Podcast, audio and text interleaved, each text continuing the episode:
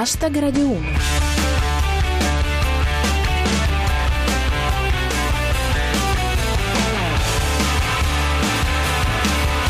Buonasera a tutti, chi vi parla è Giulia Blasi e questo è Hashtag Radio 1, 7 minuti lordi di satira da Twitter e musica. Fra i nostri argomenti di oggi ci sono: maxi operazione contro Al-Qaeda in Sardegna, morte del cooperante Lo Porto, non si placano le polemiche, a tutto Expo. Hashtag Radio 1. Dopo mesi in cui si parla solo dell'ISIS, che lo ricordiamo è sempre sulla Roma-Napoli e del resto è quello il tempo che ci vuole, fa quasi strano occuparsi di Al-Qaeda, come se le organizzazioni terroristiche passassero di moda. E invece ne avevamo una in casa e più precisamente in Sardegna.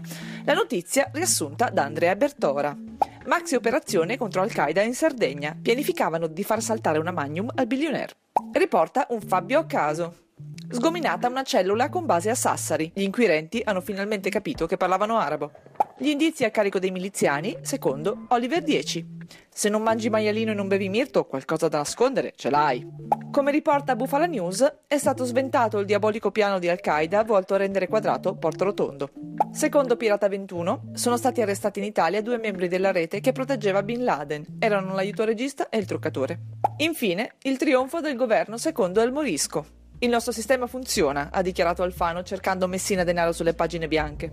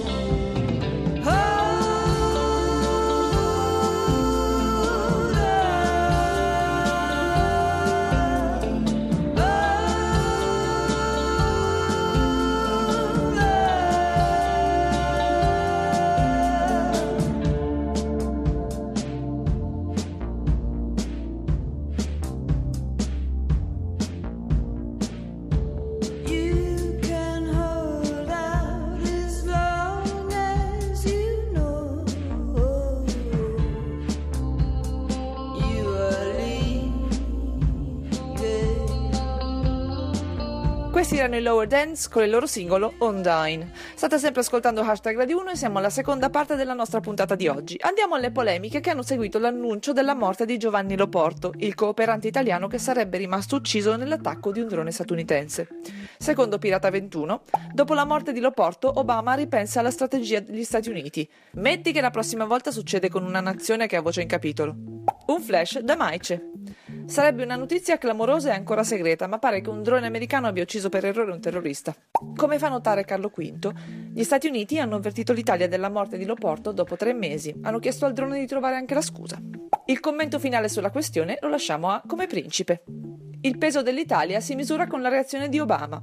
Ops, ucciso uno dei vostri, scusate. Dai, sono cose che capitano. Hashtag Radio 1.